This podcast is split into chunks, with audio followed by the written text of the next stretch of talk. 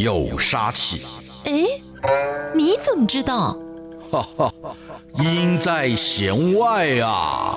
音在弦外，听得懂弦外之音才是高人呐！哈哈哈哈哈哈！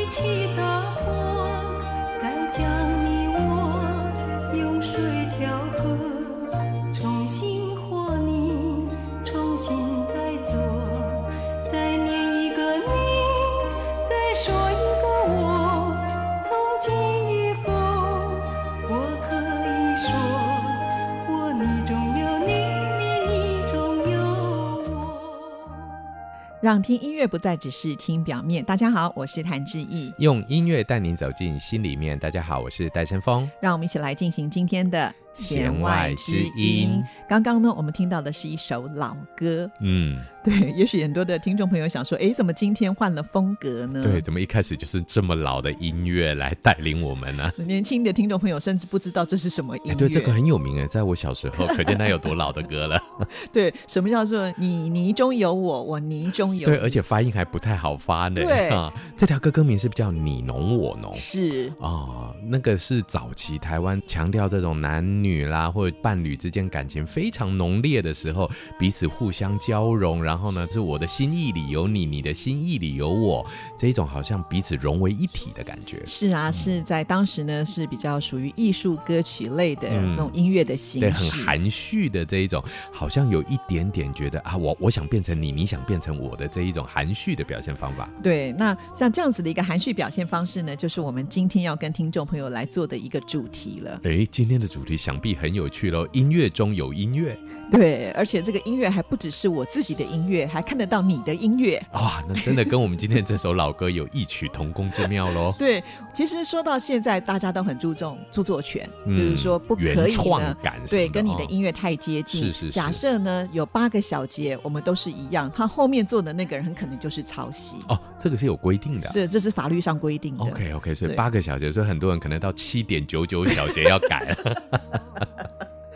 但是在古时候就没有所谓的著作权啦，在古典音乐的时代当中呢，真的有很多很棒的音乐作品，就会发现好像呢不止出现过一次，可能在另外一个名家的作品当中也会出现。所以，我们今天的主题就叫做。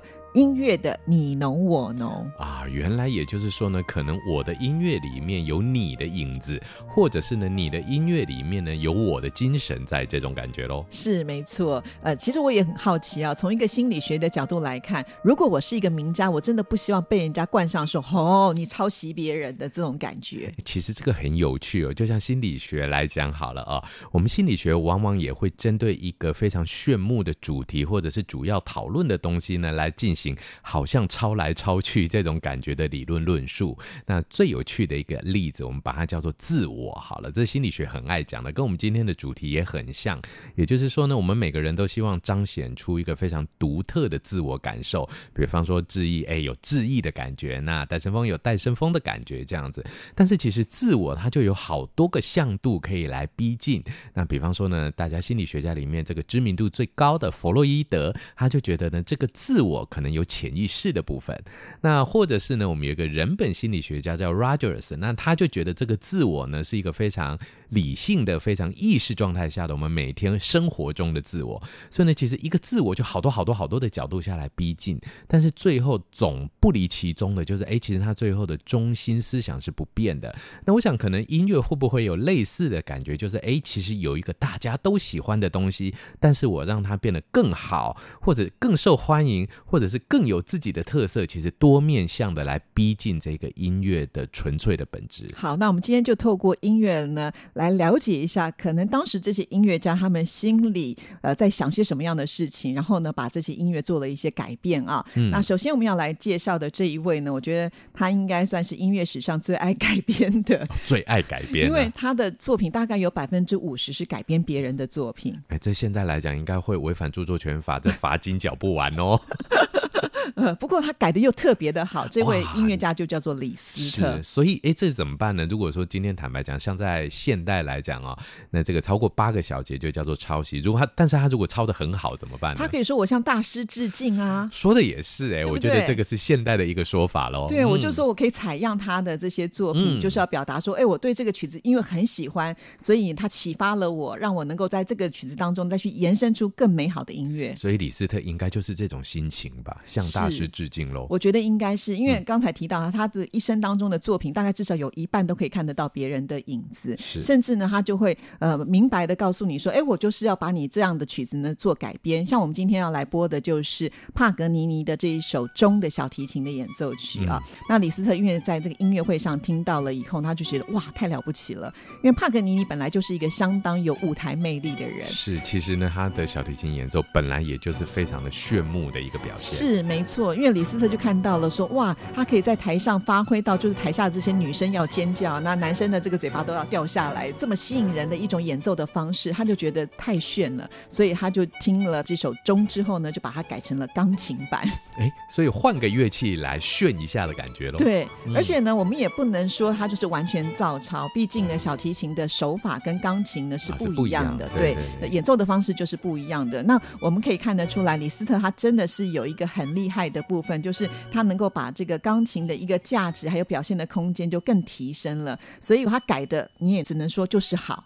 哦，所以虽然从小提琴变成钢琴，但是却不觉得他把这个原来的中的这个小提琴的部分呢，整个价值贬低喽。是因为像小提琴，我们知道它是一个单音的旋律嘛，是多半是这个时候。当然，在帕格尼尼的手下是可以双音、可以三音、可以四音的这样子来演出了哈。但是呢，你看要把它变成钢琴曲的时候，那个复杂度还有它的和声度的一种展现，我觉得李斯特在这一方面他真的是专家了。对，光钢琴有两只手，这个左右手要。要协调，这个就我相信跟小提琴就有不同的思考点了。对啊，像我们刚刚听到的那个前面就是小提琴的演奏版本啊，那你就会有一个既定的印象说，说哦，原来它的旋律是这么的好听。但是呢，在这个李斯特的巧手之下呢，我们听到的这个钟一样呢，还是觉得呃非常的悦耳，甚至我们会觉得它更华丽了。哦，所以我觉得这真的是一种呃青出于蓝的感觉哦。那当然不见得青出于蓝一定要更胜于蓝，可是青跟蓝本来就有自己的特色。对，我相信这两位音乐家呢，一定都把他们音乐上的特色发挥到极致，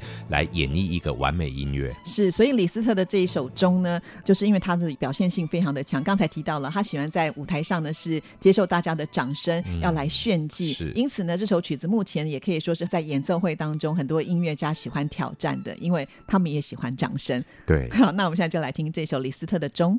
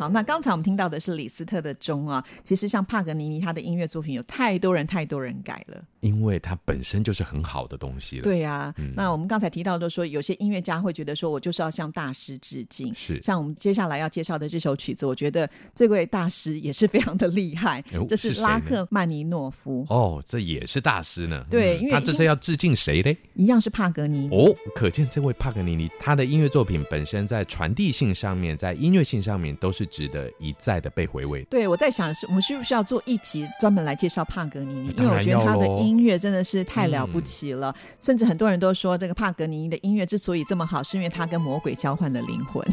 哇，所以其实呢，魔鬼换一个角度来讲，也就是他的技艺非常非常的精湛哦，基本上好像不存在于人类社会这种感觉。是没错，在当时根本就没有人能够拉他的作品，因为太难了，是，是尤其速度都很快，技巧又很困难，同时还可以兼顾这么好听，嗯、所以这个真的是让人非常非常的。佩服啊，这很值得我们做一集来介绍这位大师哈。那我们今天刚才提到的就是这个俄国的拉赫曼尼诺夫呢，他就采用了帕格尼尼的二十四号随想曲当中的第二十四首来做一个改编。是，其实以前人家在讲的时候，我都听不出来他有什么改编，因为我觉得这是两首曲子，一点相关联都没有。对啊，等一下听众朋友一定可以试试看，感觉起来好像一点关联都没有。对呀、啊，这也就是拉赫曼尼诺夫他厉害的地方，呃，因为在这里面呢，用了一个变奏曲的手法啊、哦。那什么是变奏曲呢？其实也就是在原来有的旋律的架构之下呢去做改编，但是呢，我们还是基本上可以感受得到原来曲子的旋律的存在啊。但是拉赫曼尼诺夫呢，他最高明的部分就是呢，把这一首帕格尼尼的第二十四号随想曲当中的旋律，就像是拿一个镜子一样，然后呢，把它放在这个五线谱的下面。是。那我们现在看到的另外。另外一个镜面就是刚好颠倒的，对不对？没错。本来音乐是上行，可能是拉西哆啦，那现在从镜子里面看呢，就倒过来了，变成拉索法拉。嗯嗯。好，那这样子一个音型来讲的话，基本上在旋律我们听起来是不一样的，对可是，在音乐的形式，比方说它的节奏，还有它的一个走向，刚好完全相反。音乐是广播节目，没有办法就是放这个乐谱给大家看，嗯、但是我们就一小节一小节的让听众朋友来感受一下。我们先来听听看吧。好，这是帕格尼尼的第一句。那我们接下来听的就是拉赫曼尼诺夫的第一句。诶，老师有没有听到？其实真的很像，就是那个旋律的走向，一个是往上，一个就往下，往下对，对。然后呢，节奏是一样的，嗯、音是一样的，可是没有想到照了镜子以后呢，三百六十度都是完美的。对，所以我觉得最厉害的，也就是说呢，很少人会把音乐用镜子的镜像这个角度来去做诠释哦。一般来讲呢，我们照镜子绝对都是看镜子里面的影像。大家也知道，镜子的影像呢是这种我们讲的是完全左右相反哦。所以其实我们看到的。就是一个虚拟的相反的世界一样，但但是没有想到，我们这一次的音乐的改编呢，这个拉赫曼尼诺夫呢，用近射的这样的一个方法呢，把整个的帕格尼尼的这个二十四号随想曲呢，做了完全不一样，但是却又是一模一样，这就是最厉害的地方。我觉得在我们心理学里面来讲，有一个很有趣的东西叫做副本哦。什么叫做副本呢？就是我跟你完全一样，却完全不一样。也就是说呢，我的精神、我的概念、我的架构跟你一模一样，但是我的内容是完全不同的。是那这种副本的设计呢，一直以来就是我们心理学、心理测验啦，或者是我们的一些心理技法表现上面最困难的一个地方。因为这要代表什么呢？原始的题本、原始的测验、原始的工具本身就要是完美的。它在镜子前是完美的，在镜子中当然才能呈现它完美的一面。所以这种八面玲珑型的心理学理论。坦白讲，真的非常非常少哦。哇，所以拉赫曼曼尼诺夫他真的是很厉害，至少他可以看到这个重点，然后把它演绎出来。对，所以这首曲子这么的受欢迎，我相信听众朋友一定都知道，这就是《似曾相识》这部电影当中用到的主题。没有错。你可能会觉得，哦，这可能是后来这个作曲家为电影所设计的一段这么美好的音乐，不是？其实它是古典音乐，而且跟电影还合得起来，更厉害呢。对，它在影像化上面也几乎是无懈可击。对，这个真是超厉害的一种改编的做法。所以其实拉赫曼尼诺夫呢，他就直接把这首的曲名就叫做《帕格尼尼主题狂想曲》，可见他也是希望能够向这个帕格尼尼来致敬。那我们现在就来欣赏喽。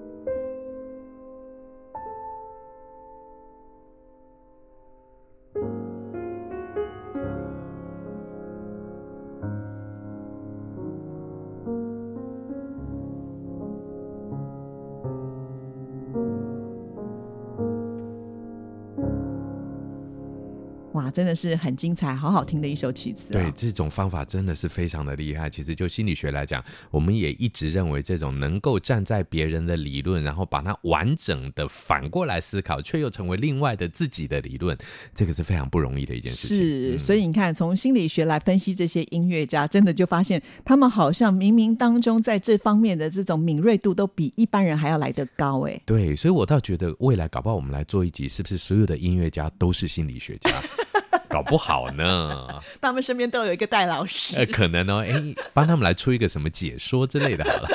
好，那接下来我们要来听的这首曲子啊，呃，是巴哈的十二平均律的第一号前奏曲啊。相信很多学钢琴的人在弹巴哈作品的时候，都一定会弹到这首曲子。嗯、那它也是一个很流行、很通俗，大家常常会听到的一首作品，就是我们现在听到的这个旋律啊。但是这首曲子真太了不起了，太多的音乐家要改编了。因为这个实在是太通俗了啦，也就是说呢，真的连我这种音乐素人大概都是听过的哦。但是它真的非常的好听，你又不得不佩服，没错，对不对？好，那我觉得最经典的部分呢，就是古诺。这个来自于一个法国的音乐家啊，那他呢自己本身呢是有一个作品非常的有名，就是歌剧《浮士德》，就是他的作品。哦、对，也许我们听众朋友可能听到古诺会觉得，哎，没有像贝多芬啦或莫扎特来的这么的有名啊。但事实上呢，他也是一个很厉害的音乐家，他也曾经改编过像是莎士比亚的《罗密欧与朱丽叶》，然后把它改编成歌剧也是很受欢迎的。嗯、那我觉得古诺最厉害的就是他干脆就把巴哈的这一首这么熟悉的曲子当做他自己曲子的。伴奏，就写了一首叫做《圣母颂》，也是非常非常经典的。所以呢，他等于是把巴哈当成衬底了。哇，这个更狠啊！非常的狠。那但是你又不得不佩服，就是古诺呢，在写旋律的时候又是这么的好听。是。其实最先我听到这首曲子的时候，我还以为就是巴哈哈一个人做了两个版本。当时我听到的感觉是这样，后来我才知道，哎，原来不是哎，怎么可以这么的契合？而且因为他们两个人都是有宗教信仰的，是，所以可能就在这方面，好像呢，在创作的理念上就能够把它贴得非常的接近。也许这两位音乐家呢，都在往着天国的音乐、天堂的音乐这个角度进行，所以走到最后的时候呢，天堂的音乐却是如此的和谐，能够彼此共融。所以老师，我很好奇，想要问一下，就是这些音乐家他们有一个呃宗教上的信仰，会不会在心理上的寄托，也比较让他们容易有更多的创作的养分？呃，这是一个很有趣的一个现象哈。其实音乐创作一直以来在心理学的一个逻辑里里面呢，一直包含着一些相对来讲比较属于个人的潜意识层面的呈现呢。我们会发现呢，在各种的潜意识运作的过程中，有一种行为叫做升华。什么叫做升华呢？就是我们日常中感受到的压力啦、挫折啦、焦虑等等，我们通常会压抑下来，不要让它去影响我们的日常生活。但是有一些极少数的人，他会用升华这个方法，当他遇到压力的时候，更能够激发他的艺术创作。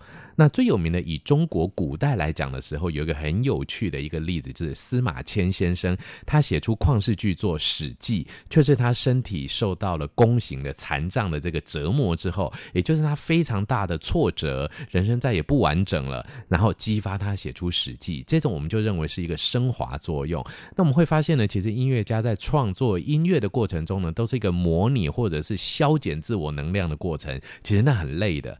就是说，我今天创作出一段。音乐来以后，其实我会非常的辛苦，我会非常的暂时要虚脱，对，就耗尽心力这种感觉啊、哦。所以呢，其实这一种升华作用呢，都是把人带上极善极美的这样的一个能量。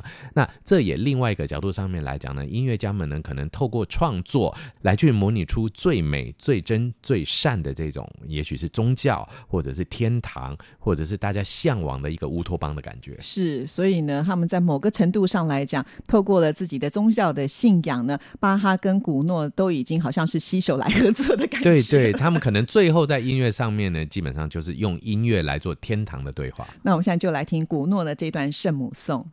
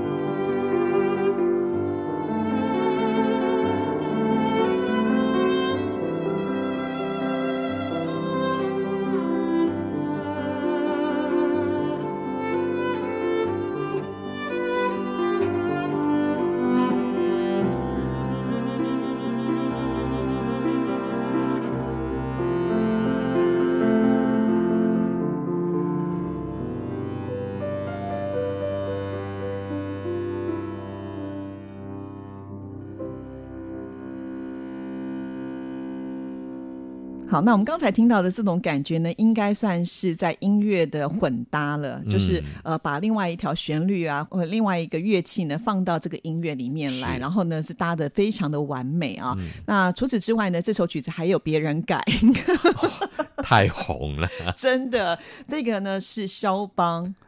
肖邦要改别人的、啊，他创作量已经这么大了，还可以改别人。我们在做这集节目的时候，我查了好多好多的资料，大家都是改来改去的。巴哈也也曾经改过，就是当年在意大利非常流行的一些歌剧的内容，所以都有啊。所以天下文章。一大抄吗？其实我觉得应该从另外一个角度来看啊，我觉得音乐跟文章又不太一样。文章毕竟它的文字是比较多，嗯、对不对？我们举例子来看好了。那音乐呢？我们讲一个八度里面呢，用钢琴的键盘来算啊，有七个白键加上五个黑键，所以加起来也不过只有十二个音而已啊。对，你要在这十二个音里面呢，表现出所有的原创，其实呢难度是越来越高的。真的，所以它是不容易的一件事情。嗯、再加上在当时，我觉得呃，音乐创作的一个。呃，蓬勃发展的那个程度来看的话，当然现在可能会更为复杂了。是早年可能在一些和声上的进行，或者是一些乐理上的铺陈，它是有一定的模式在进行，嗯、所以很容易就变成你中有我，我中有你了。对，而且换个逻辑来讲，在早期我们古典音乐被创作的年代的时候，当时都是以人脑对于音乐的理解跟感知来去做创作，所以呢，其实人脑免不了会有一些和谐感的追求，免不了会有一些所谓的好。好听的这一种主观性的追求，但是现在其实呢，因为有电脑这种东西出来的，可能各位听众朋友们最近也可以听到不少台湾的创作的所谓的五音不全型的音乐，完全对不上来。也许未来呢，在十年、二十年后，他们成为音乐的主流也不一定。也就是什么呢？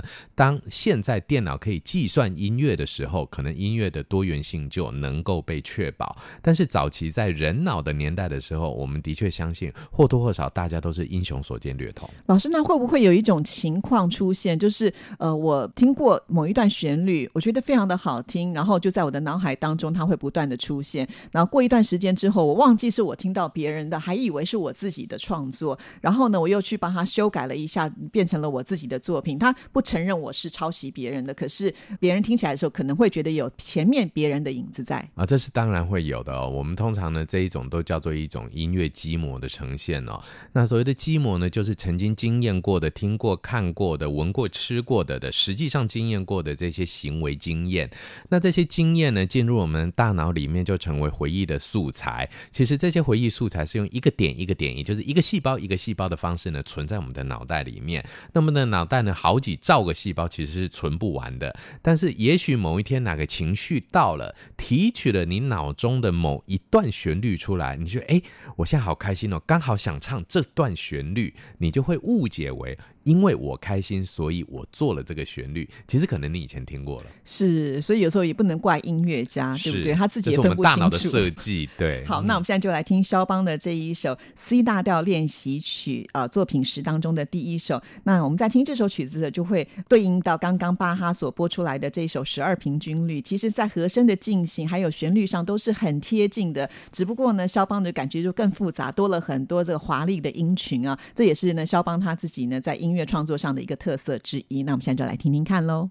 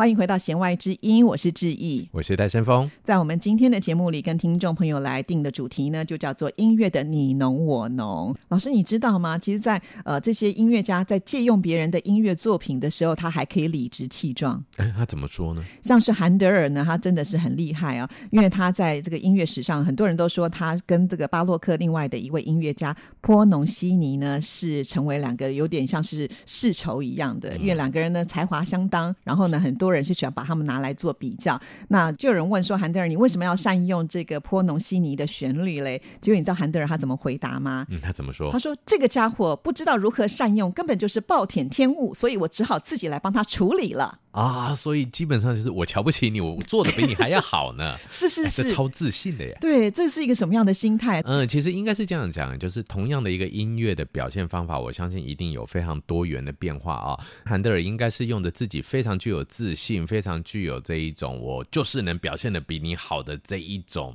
无与伦比的信心，然后呢来去改编别人的音乐。这种改变呢，其实就是另外一种让我做做看的心情。是啊，因为他一定是先肯定你前面还不错。只是你没有做到极致。对，他觉得你可能没有把你自己的百分百发挥出来，我用我的百分百的实力帮你一把试试看。其实透过今天的节目，大家就发现，哎，在古典音乐也是你抄来我抄去的。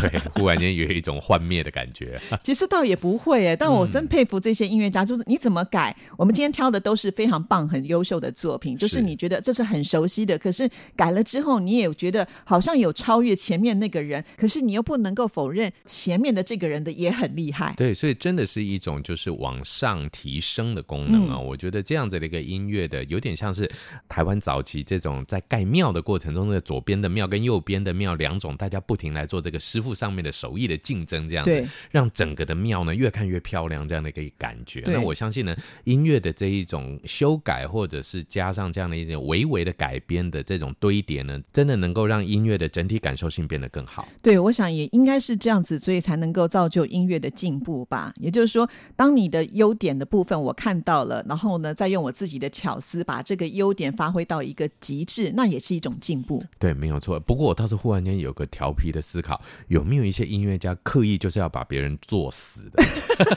明明很好听，他故我故意把你改烂掉，搞不好有这种。可是我觉得会有后世的人来评价，比方说他真的很烂的话，一定不会流传。对，所以我相信，其实我们今天找到的这些资料只是其中的一小部分，有很多可能就是被搞烂掉，然后完全不会被留下来。对，也许真的有人就是做这种恶作剧的。那但是有一个音乐家，我觉得他也是蛮厉害的，嗯、就是他呢不抄别人，他抄自己。哇，这个太有自信了吧！原来我自己也可以抄自己，这种感觉。哎、欸，这个在我们现在学术上有一个很重要的伦理问题，就是自己抄自己的论文。早期呢，我们都觉得不能抄别人的，嗯、那所以呢，有一些学者们就想啊，那就简单点嘛，我抄我自己总没问题吧？最近好像被法律定定了，不准抄，也不可以抄自己。对，就是自己做过的东西呢，您也要好好的引用，而不能抄袭。哦，是哦，嗯，这是最近的法律修订啦。那当然，由此可见呢，自己对自己的音乐致敬这样的一个行为呢，其实蛮有趣的。原来那么早就开始有了。对，而且这位作曲家，我相信很多听众朋友说，哈，他怎么可能会抄自己的作品？他不是谁呢？这个随便动一下脑就可以写出曲子的人吗？答案就是莫扎特。哇，他还要抄自己啊？其实我觉得用抄这件事情来讲的话，可能也低估了莫扎特。而是我觉得莫扎特他向来就是个性是比较那种呃属于自我调皮型的。我们之前也曾经介绍过嘛，说他比较中二，可能不会去考虑很多人的想法。也许他对他来讲，就是我对我自己的音乐的恶作剧，可能有这样的一个小小的对对，因为他就是我觉得这样做也很好啊，我就去做了这样子。嗯、好，那我就要跟大家来讲一下，他到底是哪一首曲子是抄袭的。其实呢，呃，莫扎特他自己不是很喜欢长笛的这样子的一个音乐作品，嗯、可是他为了生计，他也会帮别人来写长笛的，为了赚钱，对对对。嗯、所以有一个外科医生呢，也是一个很懂音乐的人呢，就希望能够请莫扎特来写一首呢，就是长笛的这个协奏曲啊。那莫扎特呢，不是那么的喜欢，但是他还是答应他了。于是呢，莫扎特他居然就很天才的把他之前写的 C 大调双簧管协奏曲，就把它一一个调。从 C 大调变成 D 大调，就跟他说：“哎，这就是你的新的，这一定会听得出来的呀。”对。也许莫扎特会觉得这不是我那么知名的作品，okay, 但是我们这位这个医生呢，他也是一个懂古典音乐的人，他一听就知道，这你以前就用过了，你现在不过才一一个调，你就想要来糊弄我。是，那最后呢，他还是有付了费用，只不过呢，这个费用是有打折的。嗯、但是从这个故事，我们就可以发现说，莫扎特他真的很有意思，他也不跟你明讲，反正我就是一一个调，然后就让你自己去评断吧。或者换一个逻辑来讲，会不会莫扎特他其实本身知道，在换乐器的过程中换一个调，搞不好会有更不一样的表现。可能他的想法也许只是这样，或者调皮一点说，哎、欸，换一个调，换个乐器试试看，搞不好另外一条歌了你就听不出来。嗯、对，所以我觉得他这个也是非常有意思，就是我自己抄我自己，是可是你不可否认啊，至少哎，我不是去抄别人的。对，这个早期我们都觉得应该没问题，但现在不行喽，莫扎特先生现在不可以哦。但是啊，莫扎特的作品啊，说起来到现在为止，真的是有太多人、太多人改编了，没有错。不管是这个古典音乐界啦，甚至到现在的流行音乐，通通都会来改编莫扎特。所以我觉得他真的是在音乐史上太重要的一个音乐家了。对，所以其实莫扎特本身就树立了非常多音乐的经典，也就是呢，大家在聆听莫扎特音乐的这个经验里面呢，莫扎特的音乐元素呢，其实源源不绝的建立在大家的音乐记忆库里面。所以当我们现代的音乐家或者是现代的音乐创作者呢，可能都免不了。或多或少的不得不向莫扎特致敬，也就是呢，他的这些音乐元素呢，都成为非常容易被提取的记忆线索。是，那刚才呢，我们听到的就是呃，莫扎特呢为这个双簧管所写的 C 大调的协奏曲啊。等一下呢，我们就要来听听看啊、呃，改编给长笛变成 D 大调，移了一个调之后呢，是一个什么样的感觉？不过在此之前呢，我们还是要请戴老师帮我们做今天节目的一个总结。是我们今天节目呢很有趣，跟之前做过的我的音乐就是我这种感觉呢，做了一点点呼应。我们曾经呢，在我的音乐就是我那一集中呢，探讨了非常多不可思议的原创，或者即使走音也要唱完的那种非常自我坚持的部分。而今天的音乐呢，却是在别人的基础上呢，做更多的发展，或者像莫扎特一样，我把我的音乐移了一个调，看看有没有全新不一样的感觉。所以我觉得呢，其实音乐的变化跟音乐的制成这件事情本身就是一个非常主观的一个经验啊。那今天告诉我们的就是。是有非常多的音乐可以青出于蓝，更胜于蓝，甚至青跟蓝本身就是两种不一样的音乐素材。我觉得这真的丰富了我们对于音乐的思考跟音乐的想象。是，那我们现在就来听莫扎特的这一首 D 大调长笛协奏曲喽。好，谢谢听众朋友的收听，祝福您，拜拜，拜拜。